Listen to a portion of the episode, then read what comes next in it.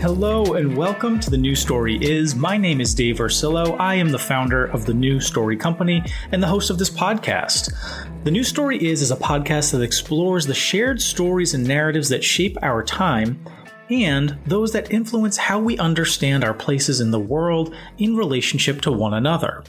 Plenty of the stories that shape our lives help us for the better. They teach us how to live, how to love, how to be kind to one another. But many stories, as I'm sure you well know, dear listener, can affect us for the worse. Stories that we might learn as we grow up, uh, sometimes those stories that are told by us by those whom we love and those whom we rely on and trust to take care of us, can actually make us feel lost lost, feel like outsiders, or feel less than worthy of love or acceptance. In many ways, as we grow older, it tends to become each of our own responsibility to face these stories in the journey of knowing who we truly are. Our guest today has faced many stories like these as a 13 time author, a long-time writer and journaler, and a professional storyteller whose work has spanned both fiction and nonfiction. I am so excited today to be joined by Wade Rouse. He's a USA Today, Publishers Weekly, and international best-selling author. He's written four memoirs and nine novels, and he's got more books on the way later this year. In his work, Wade's stories, which are based both on his own life experiences and those that he's imagined, help readers shed the stories that do not serve them, while also intimately exploring and even rewriting the stories of who we truly know ourselves to be. In his career, Wade's books have been selected as must reads by NBC's Today Show. They've been featured in the Washington Post and on Chelsea Lately with Chelsea Handler. His writing has appeared in publications and media like Coastal Living, Time, All Things Considered on NPR, People, Good Housekeeping, Parade, Salon, Forbes, Writer's Digest, and more. It's a long list. Uh, Wade joins us today to discuss his latest book. It's called Magic Season, A Son's Story. Magic Season is a memoir that chronicles Wade's experience growing up and struggling to garner his father's approval, as well as finding his own voice and his identity as a young, self described queer kid growing up in a conservative Ozarks community in Missouri. Despite their vast differences, Wade and his father remain bonded and still somehow able to communicate and understand one another through a shared love of America's pastime, baseball, and their mutual love of their hometown team, the St. Louis Cardinals. Magic Season details Wade's relationship with his hardline, old fashioned, and rather unforgiving father throughout his life, including Wade's journey to find healing, forgiveness, and reconciliation before his dad's death. Wade, welcome to the new story is. Thank you so much for being here. Uh, I can't. I've been looking forward to speaking with you now for some time. Uh, I really enjoyed your book, and welcome to the show. Thank you, and thank you for having me. I have to say, great introduction. I loved what you're doing and what you're saying. I mean, that is vitally important to all of us. Thank you so much, Wade. And, and I think that's a great place to start because I'm really curious. I, I, do want to get into your book and talk about your memoir and your relationship with your dad and so much more. But as an, a prolific writer and author, I'm really curious about your experiences in writing both fiction and nonfiction. I'm curious about what these two genres have done for you as a person and as a creative, as well as as a professional. Um, could you tell us a little bit about what you've valued about writing both fiction and nonfiction throughout your career? Yeah, that's a great question because I, I, get that a lot. You know, I wear two very different hats. You know, writing nonfiction under my own name and then contemporary women's fiction under my grandmother's name, Viola Shipman, as a pen name. You know, a lot of people think I throw on a wig and a house coat and turn into Viola. and that's how it all happens. Um, foundationally, every book I write, every story I tell are the same. You know, they're rooted in family and always a big question, I think, as a writer and a soul that I'm wrestling with that I want to answer and that I think that you know readers and folks are kind of grappling with as well. So that kind of always guides me in why and what I want to write about. Um, you know, it's it's interesting because I started out, I you know, growing up in the Ozarks. I'm way older than you. I grew up loving um, a writer named Erma Bombeck, who was a big humorist um, of kind of the household and family in the 1970s. and her column appeared in our our weekly paper, and I was always fascinated by how she wrote so humorously about the little things in life, you know, family and going to the post office and getting her kids to school. And my grandmother, um, both of my grandmothers were working poor, but I would always see the way they'd laugh or smile when they'd read her. And it resonated with me. And I always thought, my gosh, if I could do that, if I could write something that would not only make people smile, but think what a gift that would be. So she kind of guided me early on. Um, I've evolved a lot since that, but um, she was very transformational and and why I wanted to write the stories I do. And that's you know any story I write, it's always about the minute moments in life that are deeply personal, but universally connective. Those things that we can all relate to.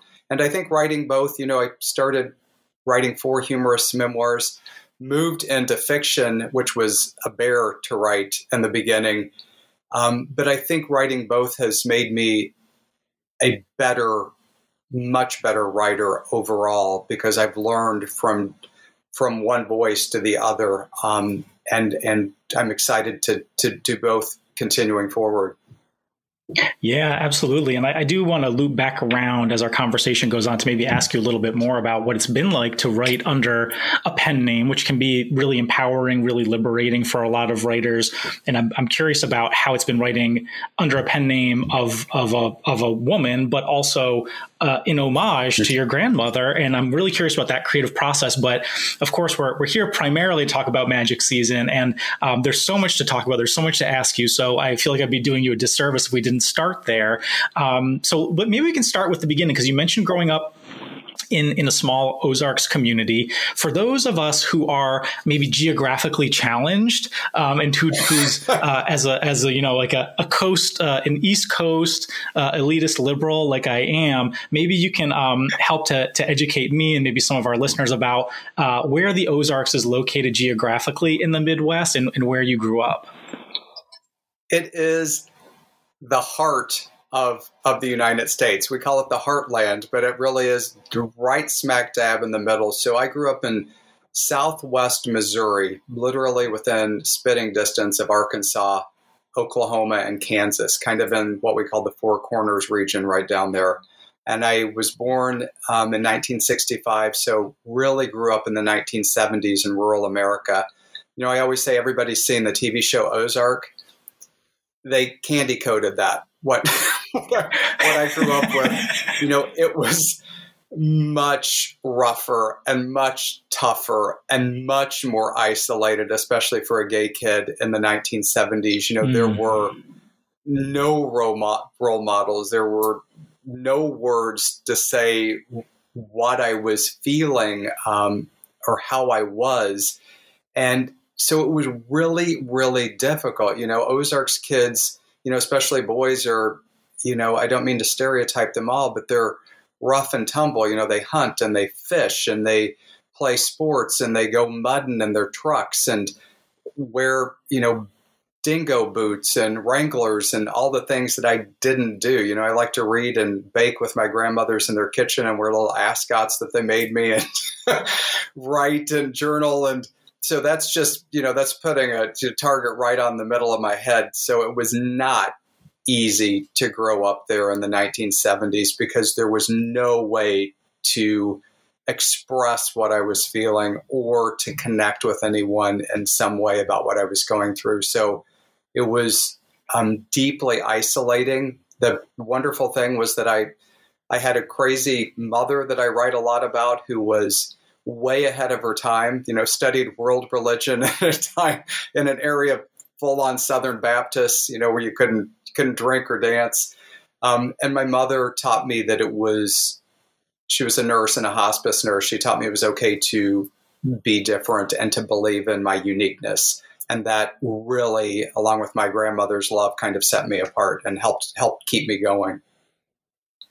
Yeah, that's really beautiful. And you, and you, do mention in the early chapters of Magic Season, Wade, you describe how like feeling different, feeling like an outsider in your community, um, you mentioned, uh, you know, how a lot of kids in the Ozarks grow up. You said that in your book that uh, learning how to hunt made you physically sick, um, and while you were forced into playing sports because quote unquote that's what you know young men did um, growing up in those days, um, you would prefer to be alone. You'd prefer to learn how to cook with your mother, or your grandmother, like you said, or playing outside in the woods, exploring. I think you mentioned talking, talk, preferring to talk to rabbits rather than hunt them and, and try to shoot them. Um, and so in this in this context context, in this environment, we're introduced to um, the figure of your father, who uh, is many things, and maybe you can tell us a little bit about him in the context of this book and how we meet him. But of all the things that he is, you you return to describing him as as the chemical engineer that he was. And you describe yourself as an equation that he could never seem to figure out.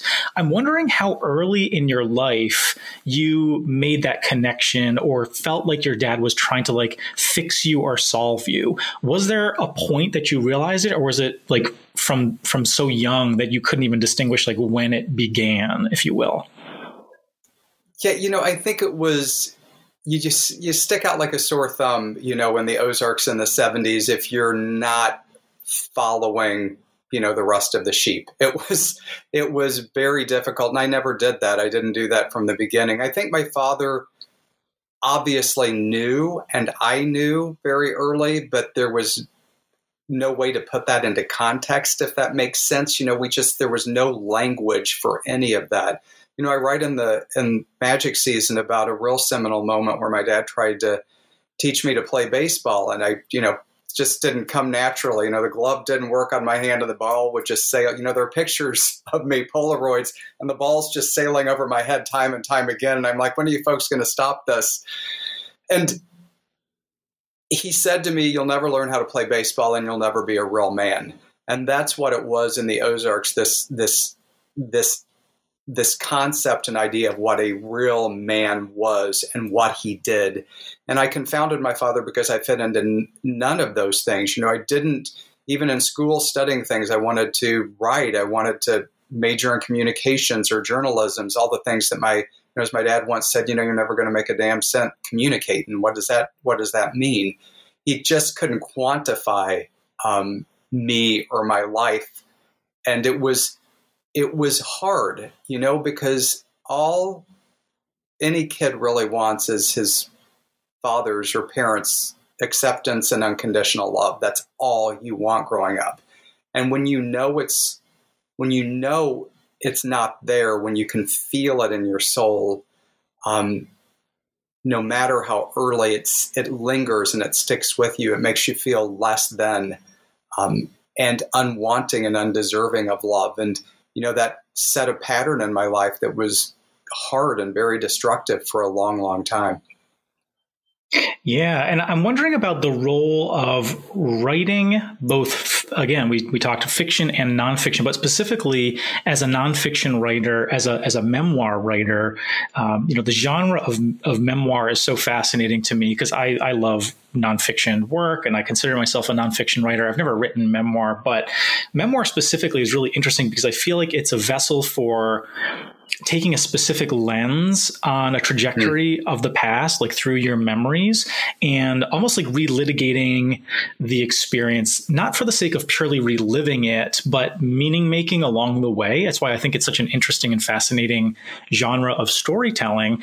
And, and I'm curious about if writing throughout your your younger years especially Wade, um, provided you this outlet of of self knowledge, of personal learning and growth. Full disclosure: this is like this kind of like my religion is like is like personal writing to understand the self. So I don't want to force you into that box if if um, that wasn't the case for you. But I am curious about because it seems like you had such a rich inner world as a young person. Um, if writing specifically or just other other practices or experiences of your inner world like you mentioned um, learning how to bake and cook um, gave you an outlet through which you could start to know what felt like your true self maybe if you didn't even have the language for that despite getting these really toxic reinforcing ideas and stories placed upon you that like you weren't a quote unquote real man or you never would be or you were you were different and felt like an outsider how did you access your inner world? Um, and, and did writing have a role with that, or was it something that just kind of developed later in life?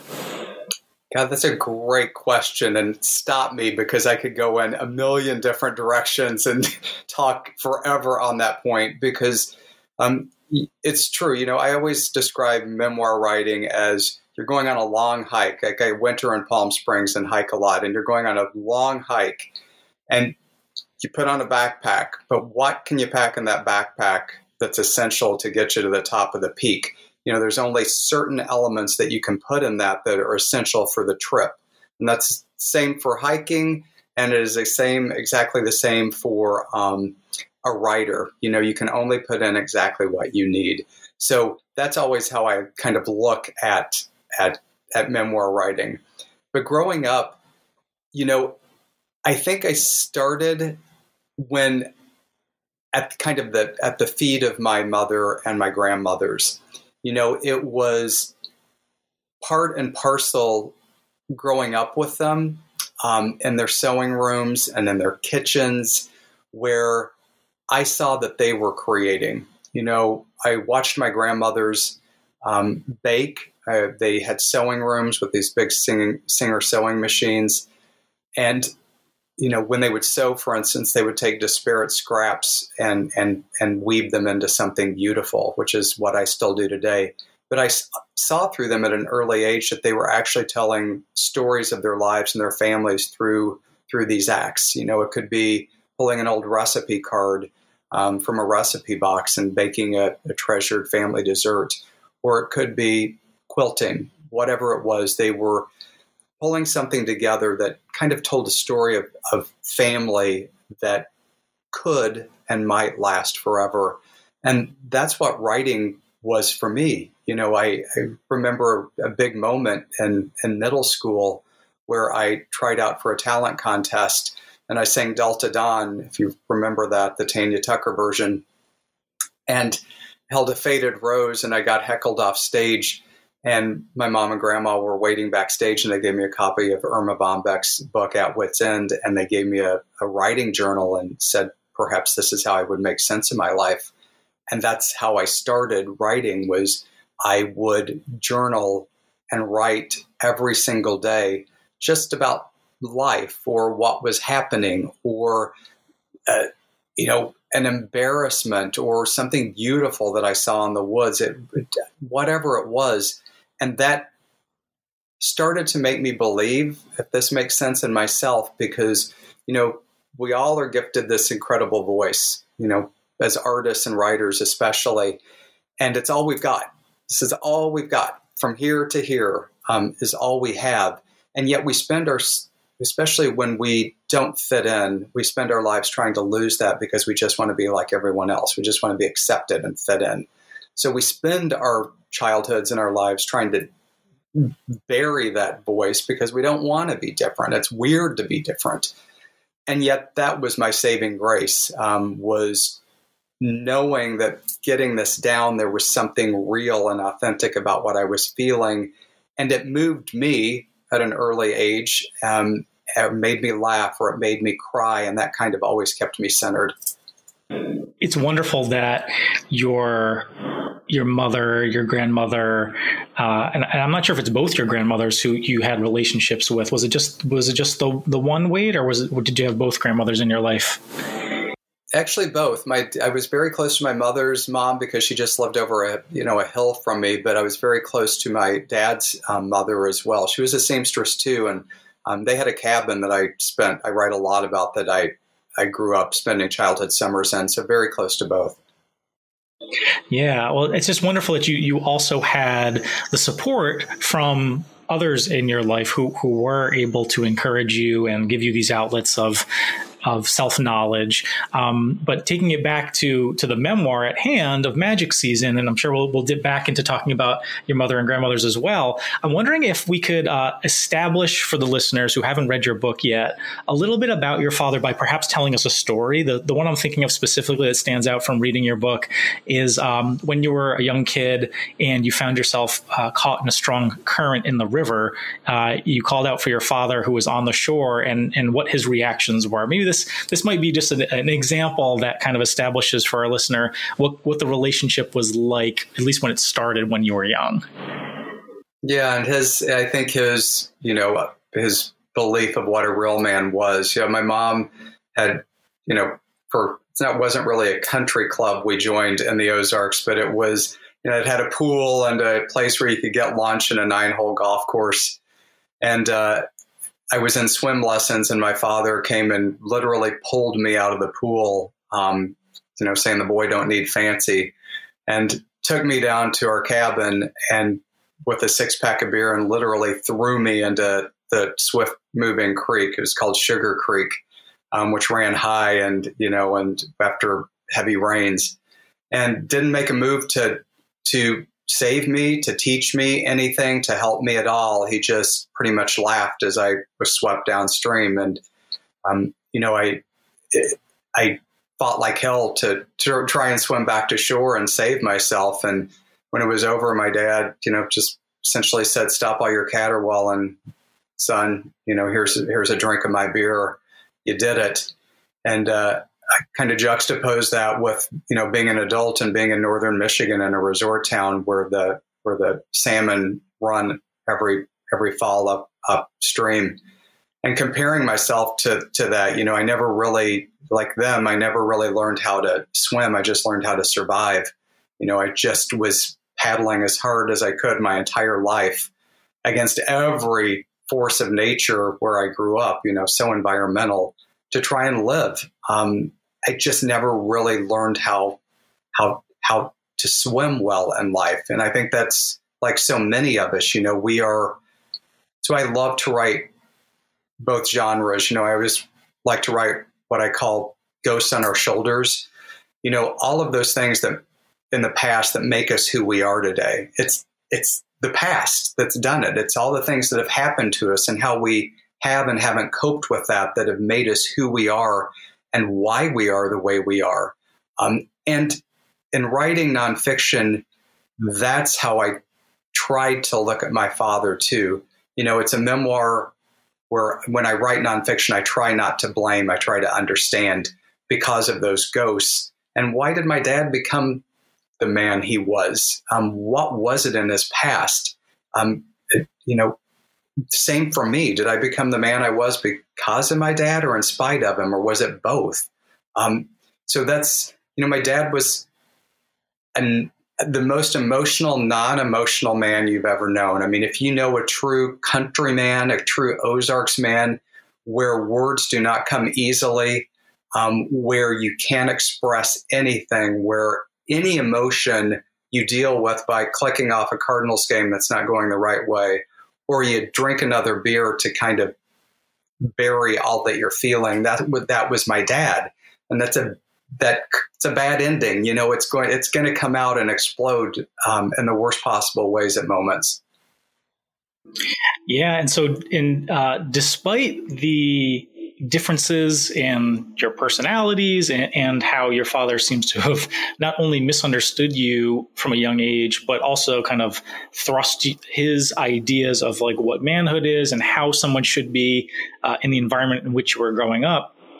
You found, and as you detail in Magic Season, um, that despite your strained relationship you know, for, for many years, that there was still this uh, mutual respect and appreciation of baseball, which gave you something to bond through. Uh, but it also seems like baseball gave you a shared sense of language for even loosely yeah. or indirectly uh, understanding one another. Um, when did it become clear to you that baseball was something that you and your father both held as meaningful despite the issues that you experienced in your relationship throughout your life? You know, at a very early age, you know, I when my dad couldn't teach me how to play baseball. Um, I would walk into the house and kind of stand in the shadows and watch him watching or listening to a to a St. Louis Cardinals game. And when he would do that, he'd always pat the end of the couch for the dog to join him. And I kind of just watched him watching just because I wanted his approval or his attention. I wanted him to invite me in in some way. And over over the course of just doing that, I truly became interested in the game of baseball. You know, it, it's a thinking man's game. It hasn't changed that much over the co- course of time. Um, and my dad, early on, as I write in the book, said to me, you know, it's that games like life, it's the tiny decisions inning to inning that make the final score in the end. And that was how I always looked at our relationship. Um, and it really did. It be, you know, I call it our love language. You know, we didn't talk for a long time much about our lives, but we could talk about baseball. We could talk about famous Cardinals players like Keith Hernandez and Lou Brock and, uh, you know, Bob Forsch and Al Hrabosky. And there is something, as I've learned, getting so many emails already, especially from straight men and readers across the country, is that sports are an incredible uniter. You know, men often cannot and do not express emotion, but if they're watching a game together or attending a game or they're playing golf, whatever it may be, there's a shared experience there despite not really talking about anything deep within. They're still together and something is happening between them. And that's what happened to my dad. And I think over the course of time, finally, the baseball transferred to life and we were able to start talking and sharing stories and that's where i began to understand how he became ted rouse and um, why it was so hard for him and you know baseball saved our in, in many ways saved our relationship you know i write about um, when I came out to my father, he did not talk to me for two years. He wrote me a horrific letter saying, you know, I was going to burn in hell and I would lose my job and all my friends. And, you know, I'd been coerced in a back alley by, by an older man, you know, even though my husband's younger than I am. Um, and he just, he did, it, it was all environmental. It, he had no idea what he was talking about. And at that time I had to walk away because the hurt was so much. Um, and he, you know, he wounded me so deeply. But when Mark McGwire for the Cardinals hit his 70th home run and broke the baseball record, my dad called me on the phone and he said, you know, his apology was he didn't do it alone. It takes a team. And to me, that was my father's first apology and first step back um, to loving me and understanding who I was, and also getting to know my husband Gary um, and loving him at the end deeply. Um, but it took it took baseball as a way to to make that happen, and that took a long time. But I'm thankful it did. Yeah, Wade, you, you mentioned in, um, and you detail it in great detail in Magic Season, uh, you recount uh, coming out to your mother first and then to your father. You mentioned in the book, as you just mentioned now, this, this pretty heinous and hurtful letter that your father sent you, who you said he wasn't much for, for letters to begin with. And the things that were contained in that letter mm-hmm. were, um, really cruel, um, fulfilling a lot of like misunderstandings about human sexuality and homosexuality. Exactly. Um, and, and, then, as you mentioned, as you mentioned, he finally calls you not to apologize two years later, but but through baseball, through the St. Louis Cardinals, through Mark McGwire, who infamously broke the home run record. I think in 1998. Is that right? You should. Yeah, I'm sure you very know. good. Yeah, good. Yeah, I, I remember. I, I, am old enough to remember uh, to remember the, the, home run record chase.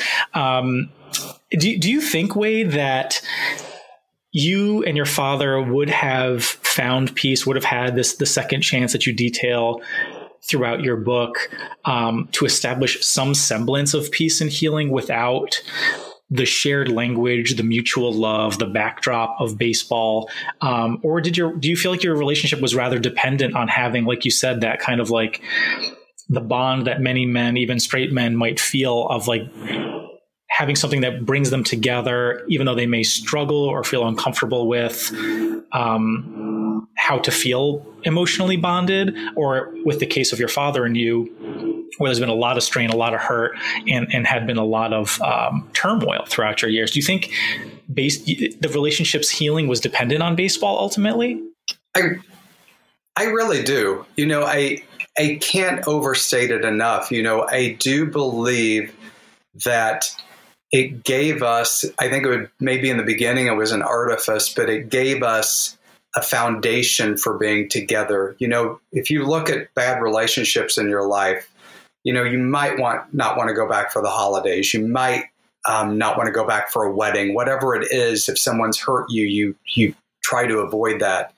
I knew at least with my dad in a visit, um, if my mother were there, that you could turn on a baseball game and there would not. And this is not saying it's great and the best relationship, but there would not be fighting. There would not be an angry conversation um, for a few hours. And you could sit in peace and relative peace and silence and watch something together.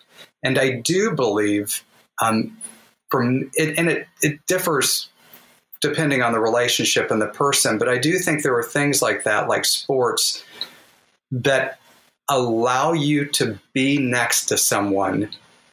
And through that, there is a, a, deeper connection that is established that you begin to see, you can see someone in a different light or a new light.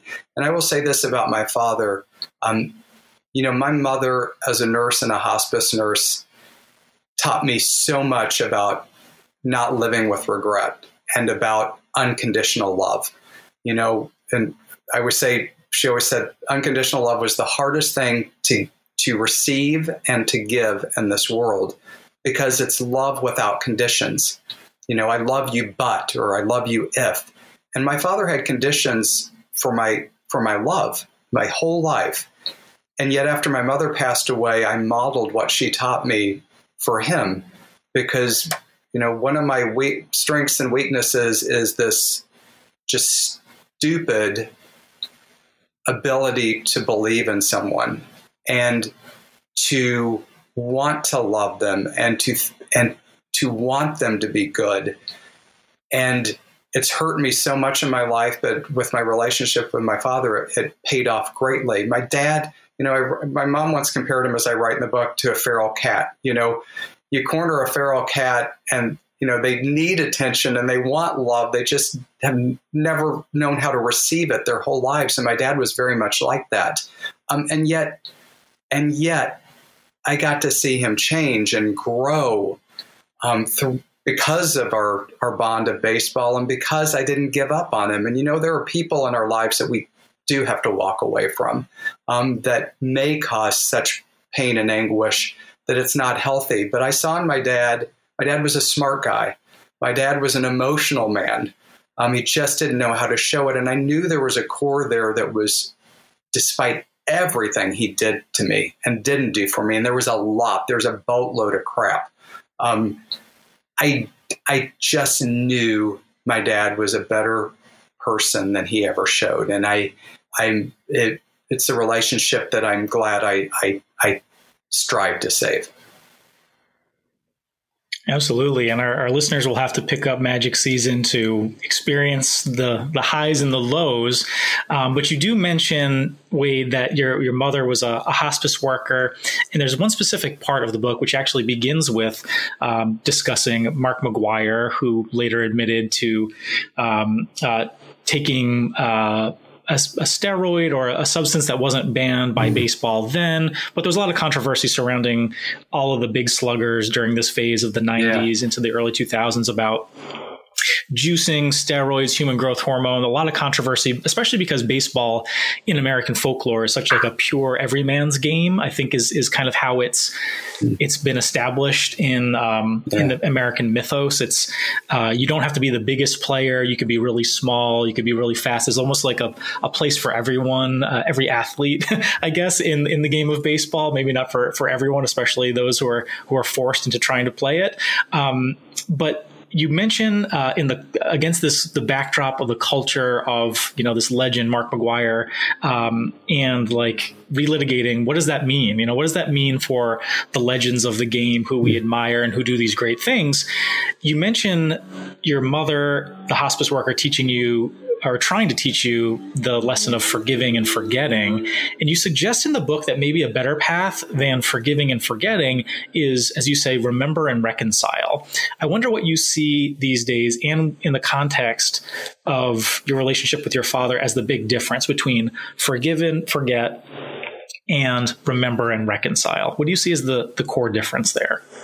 Oh, that's a great, great question and, and, and lead in. You know, it, it is. You know, I write a lot about, you know, McGwire and kind of comparing that to life. And, you know, I do believe that when we look back on history, kind of like his home run record or other sluggers records, there's an asterisk by it. You know, we, you grow older and you lose those in your life. You know, I've lost my immediate family.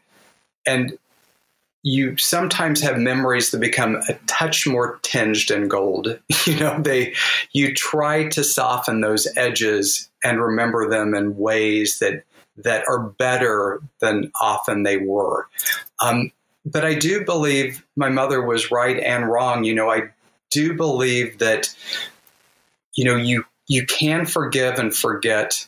Um, but it's better to kind of remember and reconcile. That's how it's gotten me through listen, all the crud so many of us go through, all the things that I went through in my life, there were really two paths. You know, I tried to take my life at one time. Um, it it can crush you, it can overwhelm you, and you can continue to carry all of that on your back forever, um, or you can try to make peace at some way with it and move on and become the person you were meant to be. And I, I think my past and my history has made me who I am.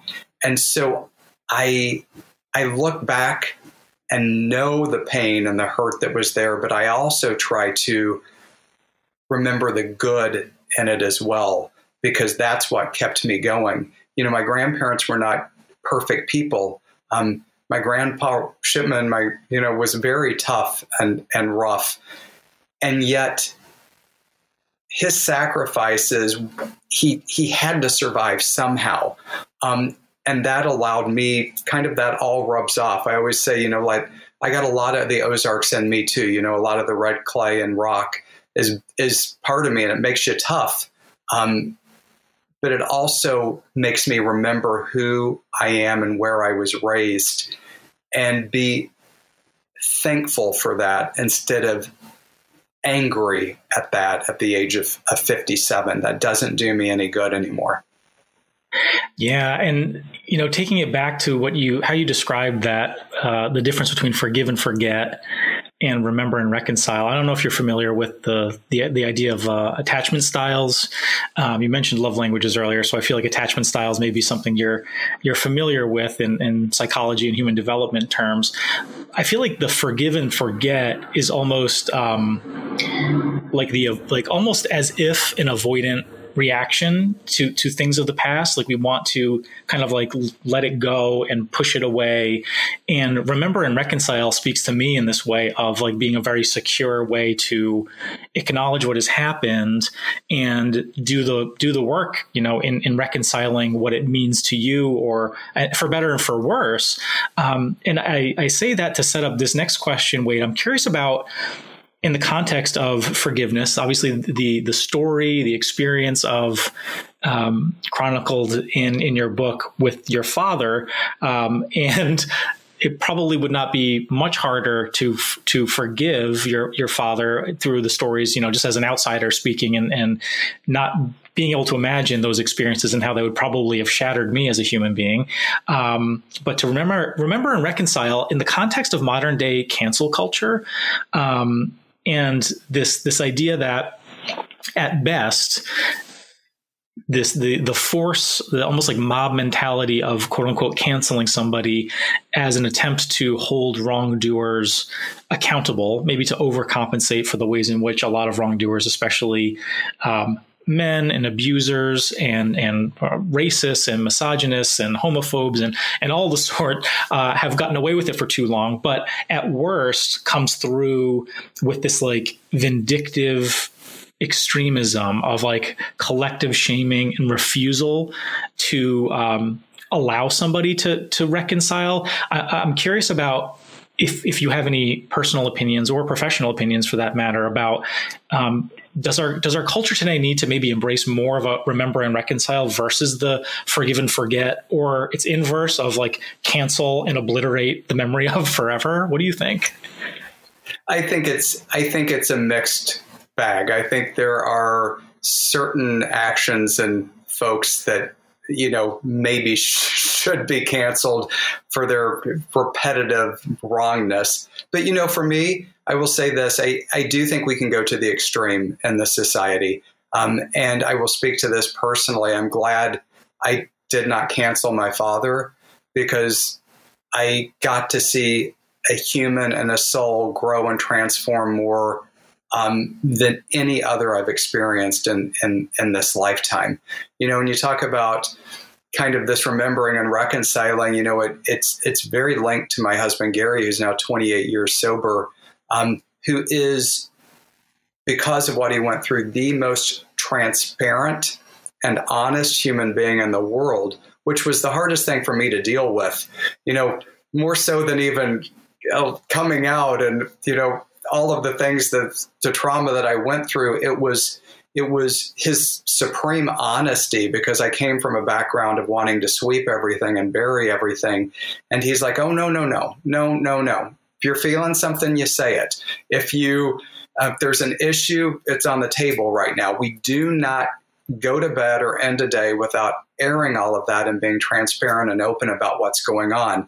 And so a lot of his was more remembering and reconciling than it was cutting people out because he hurt a lot of people too and he had to make amends. And you know, I I think we can all believe that we don't make mistakes or we're better than, but we are all flawed people. Um, maybe not to the ex- extreme as my father was, um, but sometimes those you know those foibles and fragilities um, and people are are beautiful because we're not perfect, and we need to remember that we're not.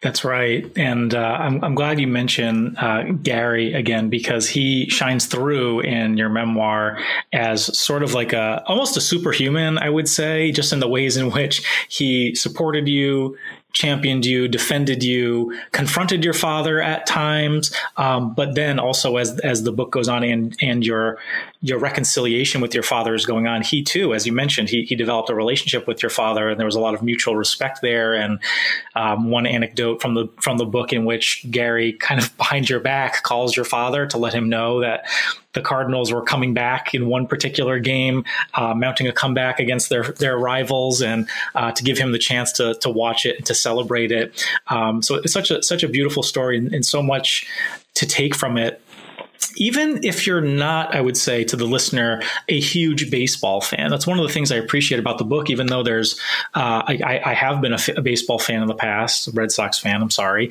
but um, it, this isn't a book or story that really tries to shove shove the baseball down your throat. You know, um, but baseball's used as an analogy in a lot of cases.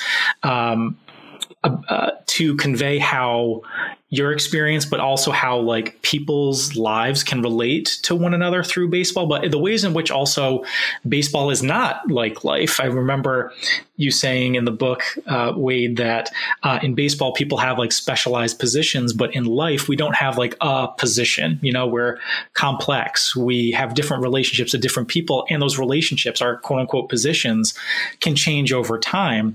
And it sounds like um, one of the things that uh, uh, you know through your father's illness you becoming his primary caretaker for, for quite some time that the change was requisite like the the changing nature of relationship was was of course requisite for the healing for the reconciliation to take place. I'm wondering about the writing of this book, um, which I imagine was was challenging, but maybe it wasn't. Um, tell me and tell us a little bit, if you would, about how it felt to to write this book in relitigating the past and trying to make sense and meaning of all of all of the story that you were living before you wrote it. What was that like? It was a it was hard. You know, this is probably the most heart wrenching and life affirming book that I've ever written. And I needed time to process. My father passed away in 2015, and I needed time to process that a little bit. And as you know, um, as a writer, sometimes you have to take a step back um, before you can put yourself fully into the story. And, and that's what I did. And, you know, you're exactly right. The you know this the structure of writing this ending to ending um, over the course of the last baseball game we ever watched together is a structure that I struggled with, but finally, you know, truly watching that last game, it kind of dawned on me if I wanted to broach um, my relationship with my dad, this would be a perfect way to do it. Um, it you know, baseball is so similar to life, and I, you're exactly right. You don't have to be a baseball fan to to to love this book. I think it's just a way to tell the story of of two people, and it's um it's I'm a big structure person. You know, any book that I write, you know, a lot of people are plotters and they spend you know months plotting out a book before they ever write a first word. I'm a big structure person. I really like to make sure that a structure that I, I use for a memoir or a novel is unique um, and well considered and fits deeply into the foundation of the book and the story. And it's a way for me to hang my hat. Um, you know, I'm a, a, writer, a storyteller that loves to go past to present and back again. And structure like baseball, you know, going inning to inning is a way for me to do that. Um, and you know, I compare in this in this book, I compare baseball to love. You know, I always say that you know we've got it wrong our whole lives. You know, love isn't shaped like a childish heart; it's shaped like a baseball because it comes right at you. You know, inning after inning and pitch after pitch, and it's disguised a lot as a fastball or a curveball or a knuckler. Um, and if you get a good swing at it, um, it just means you never take your eye off, off of it, and you believed in it um, that you're gonna you're gonna make contact at some point. So um, I, I, do love the structure of this book, and I don't think you have to be a huge sports fan. I just think you have to be a huge fan of of, of love. Yeah, absolutely. I think the the nonlinear um, structure to the story that you mentioned, going back in time and forward, um, really fills in a lot of the blanks and and keeps the story moving in a really compelling way where whereas sometimes a chronological story while it makes sense to the teller i always find can sometimes feel out of order even though it's chronologically correct to a listener or to a reader. It's almost like we need to be reminded of the the urgency, the nowness, like the relevance to the story that we're experiencing and bring being brought back in time to witness retrospectively. Uh, something I really admired about the structure of this book, Wade. So I'm glad you mentioned that. And so just to, to honor your time, you've been really generous, and I really appreciate you sharing all of this with us. Um, and, and, I'll share in the notes how our listeners can find uh, your book for themselves. Uh, I'm wondering if you could leave us perhaps with a thought um, from your experience as a writer, as a storyteller, um, to those listeners who either may be writers and storytellers or may not be. Maybe they're intimidated by the idea of writing and storytelling with you know structure and different genres, but you know, as this show is about the power and the healing and the possibility that can be found in storytelling, which is essentially just meaning making, right? Taking uh, the initiative to to think about, to feel, and to construct our own understandings of whether life or what's going on in the world around us. I'm wondering if you could um, maybe leave us with a thought about what you've learned about the power of storytelling in telling both fiction stories under that pen name of, of your grandmother and also relitigating uh, and sharing your own stories in memoir. What's something you'd like our listener, writer or not, to take away from what you've learned uh, about storytelling throughout your career? It's gosh, a great question. You know, and I have to say, you know, I grew up with the best storytellers in the world. You know, Ozarks, Ozarks and Southern women. You know, my grandmothers were incredible oral storytellers, as was my mother. You know, I joke that my mother never met a comma or period in her life. You know, stories that would just last for weeks on end. You know, my dad would stand in the other room, heard a story a thousand times, and he'd scream, "Land the plane, Geraldine." So I think I learned through listening to them, oral storytelling, what keeps you interested in a story? What is it? What's the essence? And it really is hmm. Its voice that, you know, I always say writers, we tell the same stories, you know, love, war, death, sex, whatever it is, but it's how you tell those stories and bring them to life that makes it different and unique. That's what sets us apart. You know, storytelling for me, I it's been who I've connected with um, over over the course of my career has changed me profoundly because the beauty of me telling my stories is that people have shared their stories with me. Um, emails, letters, um, and signing lines at, at author events. People open up in ways that I don't think they ever would have before. Um, and that's what I know. Um, someone reading a book alone is is walking in my or your shoes. They're seeing the world from a totally different perspective and viewpoint, and I believe it's it has the power to change them profoundly. And when you tell your story, when it's like living your life. The one thing I've learned is I was I was scared my whole life. I was fearful my whole life. I was scared to come out. I was scared to be me. I was scared to become a writer.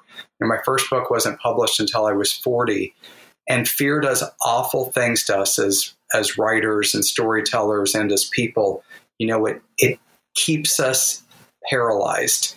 You know, when we sit down to write and you know, we have that voice churning in our head and we want to tell a story and we think, ah, this is going to suck, or I'll never make a dime doing this, or who cares, or I got to get dinner on the table, or I better mow the lawn, whatever it is. We stop ourselves before we even start. And you learn a lot as a writer, but one thing you have to, I believe you have to do first is unlearn so much crud in our life, so much about being scared and fearful and failing.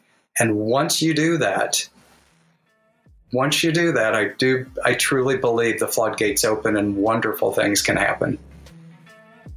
Wade Rouse is the author of Magic Season, A Son's Story. Wade, thank you so much for not only uh, joining us and being generous with your time, but for writing and sharing your stories and for that wonderful advice on defying the fear that holds us back to, to tell our tales. Thank you so much for joining us on The New Story Is.